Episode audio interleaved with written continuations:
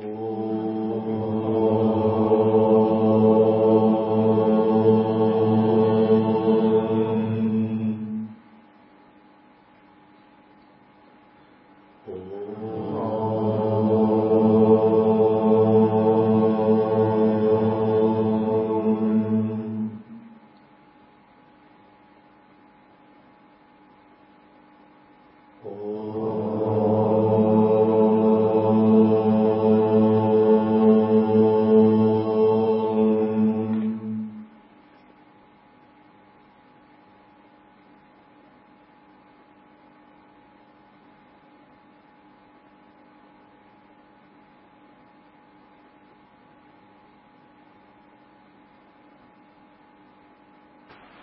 Сутра вопросы Мелинды.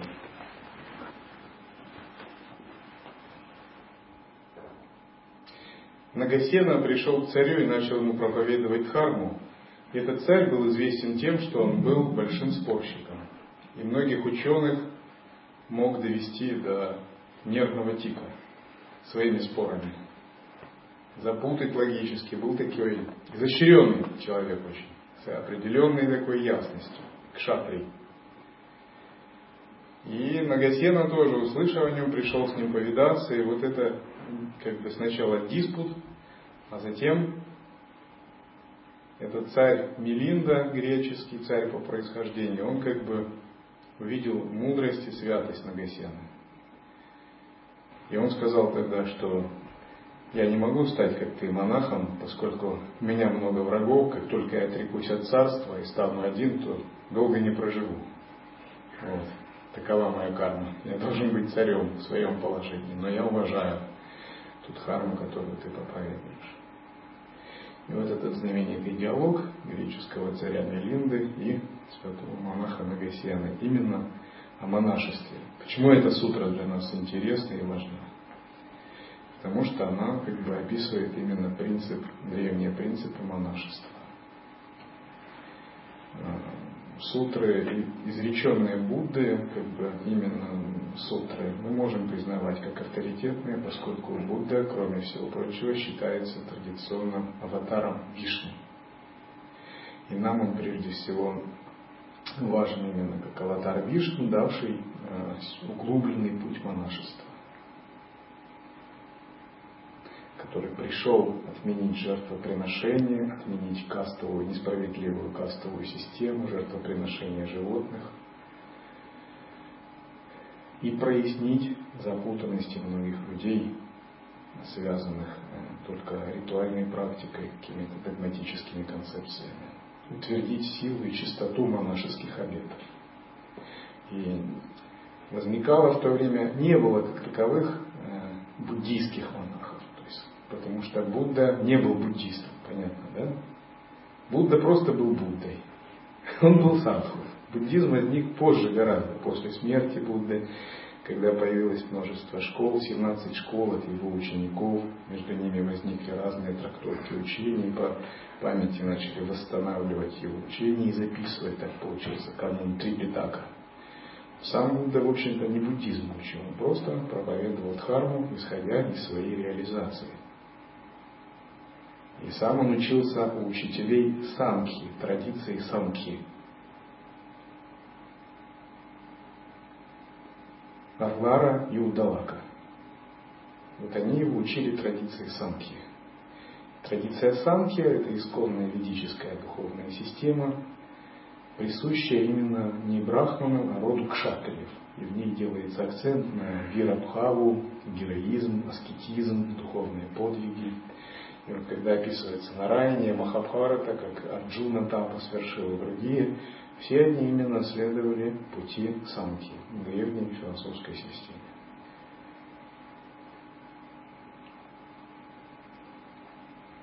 И многие исследователи ведической философии, например, Радха Кришна, Сарвапали, они считают, что Будда ну, не является каким-то уж далеким индуистской традицией. Он является органичной частью индуистской традиции, который привнес новое видение и новую волну. А тантрические школы, школы вайшнавизма и другие, его признают как особым воплощением Вишну, аватаром Вишну, Бога Вишну. Так же, как Дататрия считается аватаром Вишну, так и Будда. В этом смысле он для нас авторитетен и важен.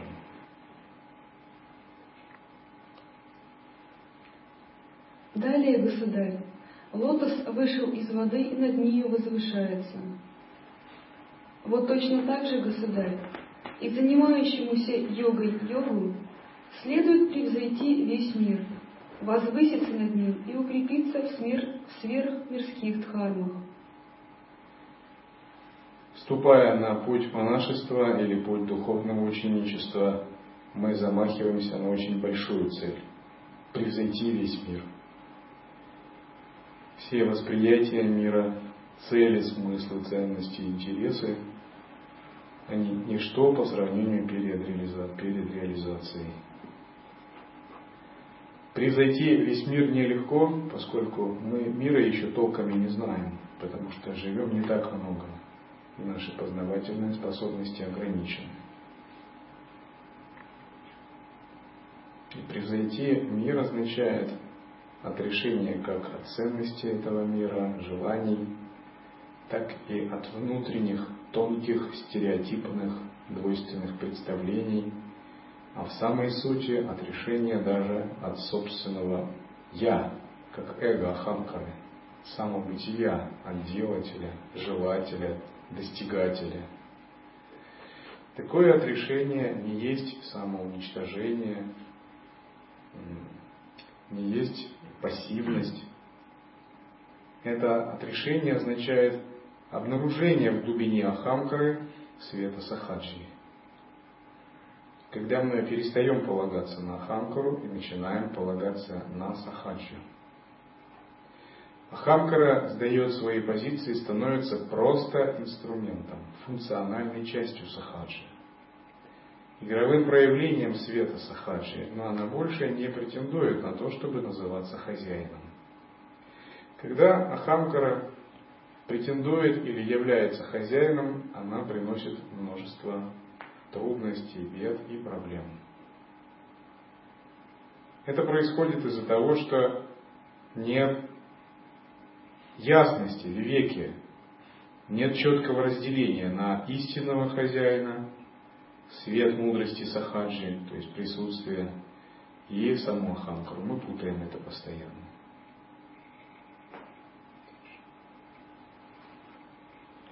Это второе качество, государь, что следует взять у лотоса. Далее, государь, лотос покачивается даже от слабого ветерка. Вот точно так же, государь, и занимающемуся йогой йогу следует сдерживать даже слабые аффекты и усматривать опасность даже в них. Это третье качество, государь, что следует взять у лотоса омраченные состояния должны быть усмирены. Пресекаете ли вы их, сдерживаете, преображаете или самоосвобождаете, любым путем они должны усмиряться. Когда возникает гневная мысль в отношении кого-то, нечистая оценка, не следует это так просто оставлять, мириться с этим – наряду с гневной мыслью, какой-то оценкой нечистой, пожеланием зла другому подсознательно, проявлением зависти, эгоизма, в общем, негатива, должно присутствовать тонкое различающее сознание, которое мгновенно, бдительно реагирует на это и не дает дальше развиваться. По мере углубления присутствия и пестования это происходит само собой, естественно. Потому что вектор нашего осознавания смещается в сторону распахнутости и пространства, в сторону гивьябхавы. И мелкие мыслишки мгновенно распознаются как не ваши настоящие, как не соответствующие этому вектору. И в тот момент, когда происходит такое распознавание, обнаруживается их пустотная сущность.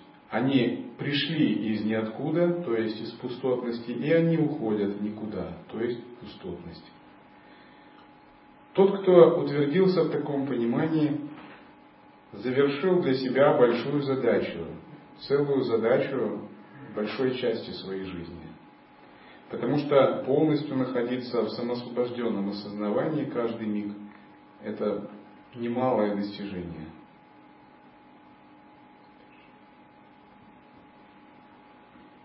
Ведь есть, государь, изречение. Кто в мельчайших провинностях опасность усматривает, тот на деле выучивается правилам поведения. Почтенный Нагасина, ты сказал, что следует взять два качества семени. Каковы эти два качества? Известно, государь, что даже маленькое семя, высаженное в почту, в почву и не страдающее от недостатка дождей, приносит весьма обильный урожай. Вот точно так же, государь, и занимающемуся йогой йогу следует поступать так, чтобы его нравственность принесла свой урожай, все плоды шраманства. Это первое качество, государь, что следует взять у семени. Поступать так, чтобы нравственность принесла плоды. Когда вы следуете определенным принципам, ваш дух усиливается, укрепляется. Когда вы долгое время следуете определенным принципам, Виная, тантрийской самайи, единой самайи, чистому видению гуру-йоги, у вас появляется шакти. То есть ваши самайи, ваши обеты дадут, дают вам духовную силу, реальную духовную силу. Если вы их искренне, правильно, тщательно соблюдаете.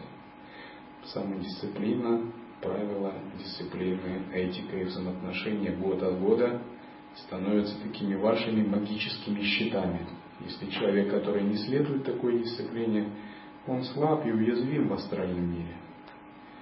Его сознание может легко поддаться очарованию, каким-то воздействиям, то монах силой одной приверженности, прибежищу гуру-йоги получает как бы дополнительную духовную силу. И эта сила помогает справляться как с, внутренним, с внутренними марами, так и с внешними, и со своим эгоизмом. Она как такие башни, которые поддерживают естественное осознавание. И этим не следует пренебрегать.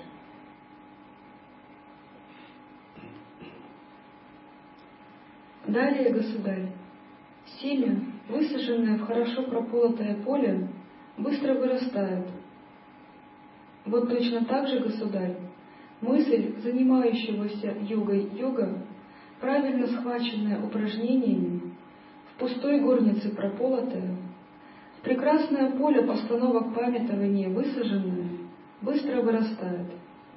Это второе качество, государь, что следует взять у семени. Ведь есть, государь, изречение Тхиры Анирудхи. В поле, чисто прополотом, Семя быстро укореняется, обильно бывает плодами и радует земледельца. Так и сознание йога, очищенное пустой горнице, прорастает быстро на поле постановок памятования. Почтенный Нагасена, ты сказал, что следует взять одно качество салового дерева, когда речь идет о постановках памятования, то речь идет о практике внимательности сатипатханы. На начальном этапе это архиважная практика.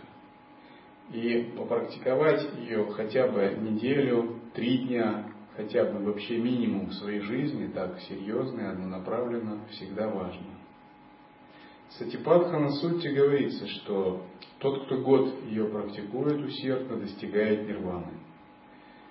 Потом говорится, тот даже кто 6 месяцев практикует, обретает нирвану, если удерживает ум.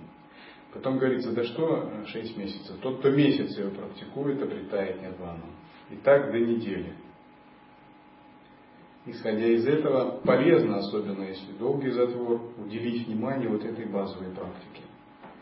Поскольку практика созерцания санкаль, а уж тем более а просто обнаженного осознавания, это более высокая практика. И вот из сатипатханы закладывается мощный фундамент наблюдения за движениями тела, за проявлениями мыслей и мышлений. Но затем, когда мы утвердились в базовой внимательности и проникли в осознавание вне концепций, мы работаем с санкальпами. Работа с санкальпами очень тонкая. Те, кто не понял эту работу, не умеют, они говорят, ну, учение не так уж действенно, вот, не приносит оно мне плодов, люди с грубыми умами. Это что-то невесомое и неуловимое. Это так. А я говорю, а нечего браться, если ваш ум еще не готов, если вы не очистились. Читайте мантру, начитывайте мантру, накапливайте заслуги, изучайте философию, занимайтесь сати патханой. Этого хватит. Когда ум очистится, вы сможете полноценно работать с санкальпой. Но тот, кто очистил свой ум и может удерживать санкальпу, он будет танцевать от радости, работая с методами санкальпы. Потому что санкальпа это очень изощренные, изящные методы ситхов, очень тонкие. То есть санкальпа это вайшнави мудра. Вайшнави мудра означает, мы удерживаем внутри сознания некоторую установку, внутри, в отличие от Шамхави мудры, которая наружу направлена. И тот, кто понял это, он будет видеть колоссальный эффект от санкальпы. Это тайная невидимая практика, которая дарует йогину все. И очень прямо ведет его к истинному осознаванию. Она содержит в себе всю эзотерическую тайную сущность и сутр, и тантр, и всех устных наставлений. Люди часто не понимают или не верят, потому что ну, они не очень глубоко исследуют свой ум, и у них так, то ли есть созерцание, то ли нет. Романе Махариши спрашивали, как достичь? Он говорит, ну, задайте вопрос, кто я, занимайтесь самоисследованием. Они говорят, как это делать? Здесь важно действительно разобраться, где наш ум, в какой точке должен быть. От понимания вот этих незримых и тонких вещей э, как бы зависит наше дальнейшее прозрение. Просветление – вещь тонкая, архитонкая, ничего грубого. Кто надеется каких-то таких волшебных грубых методов, таблетку, удар тумаком, как дзен палкой, и мгновенно что-то открывается, это такое еще детство. Потому что если ум грубый, даже если ты войдешь в пробужденное состояние на время, откроешь расу или быстротечные самадхи, все равно ты не удержишь этого. Некоторые применяют наркотики, чтобы войти в экстатичное состояние, типа ЛСД. Например, в Америке в 70-е годы была революция хиппи, ЛСД-революция, психоделиков, даже профессора в университетах рассказывали студентам, как принимать ЛСД здорово. Например, Тимоти Лири и прочее. И хиппи после войны в Америке уходили, становились как бы такими садху, не хотели делать карьеру, жить в семье. Был лозунг «Делай любовь, не надо войны, люби всех, ищи просветление». Вот так. Но цена такого просветления невелика. Ни один хиппи просветленным не стал. Потому что все это внешнее, все это просто стимуляция избытка теджеса. Когда немного избыток теджеса, происходит расширение сознания, экстатичное видение. И сознание становится очень ясным и быстрым. Но ум грубый, и ты этого не заслужил. Действие заканчивается, теджес понижается, теджес пожирает оджас, иссушает его, и происходит еще хуже состояние, то есть еще ниже опускается. Вот что это такое. Если же какими-то другими способами человек хочет ну, то же самое, пока сознание не сатвичное, не грубое, будет переживание достаточного самадхираса, но не сможет за это зацепиться.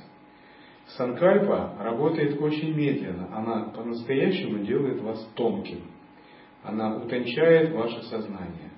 Вы как бы полируете и полируете сознание. Ум становится прозрачным, и вот свет естественного осознавания начинает сквозить благодаря именно практике санкальпы. И даже если ваш ум не распахнут через санкальпу, вы приближаетесь к ощущению распахнутости, и вы можете как бы быть на этой грани и постоянно быть. У вас уже есть вера, да, вот я иду уже правильно.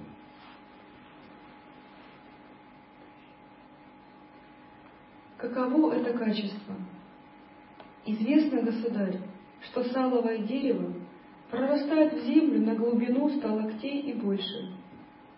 Вот точно так же, государь, и занимающемуся йогой йогу следует достичь четырех плодов шрамовства, четырех толкующих знаний, шести сверхзнаний и всего, что есть в шрамовстве, пребывая скрытым в пустой горнице.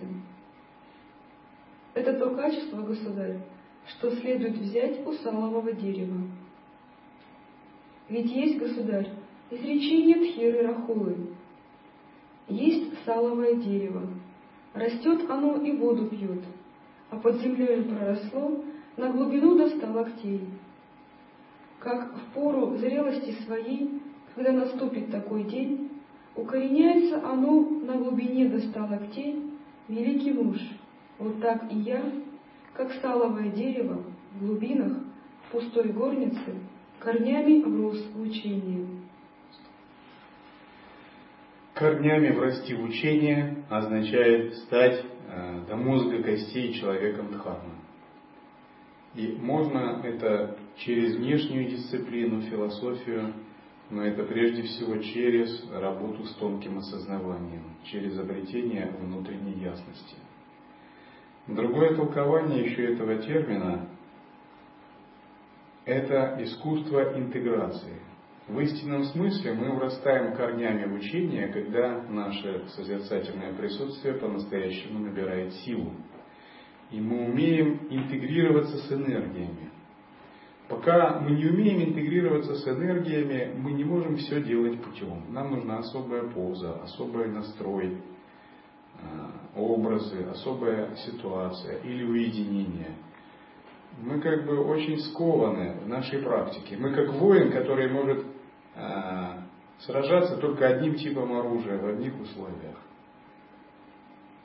Когда же мы обретаем настоящую гибкость и способность к интеграции, мы можем любую ситуацию делать путем для практики.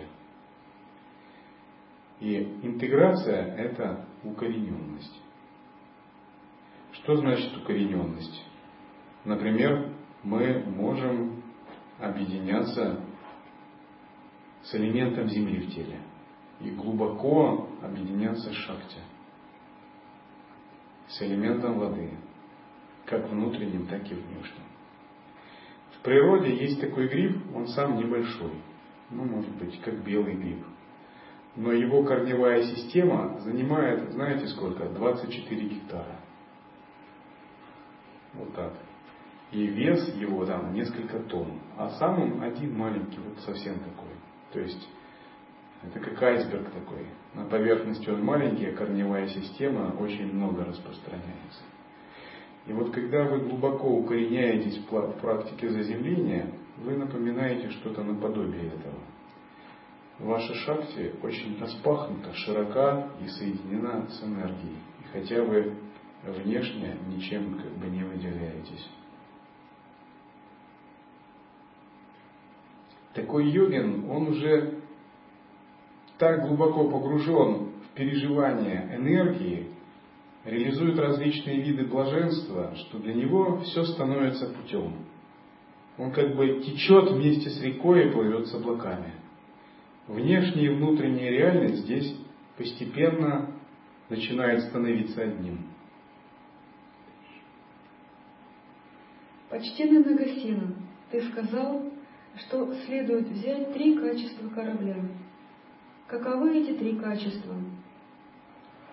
Известно, государь, что корабль, будучи прочно сбитым, целым из разных бревен, перевозит через море множество людей. Вот точно так же, государь, и занимающемуся йогой йогу следует прочно сбитым целым множество дхарм, коренящихся в нравственном, достойном, правильном поведении. Весь мир с богами перевозить через море мирского круговорота. Это первое качество, государь, Что следует взять у корабля?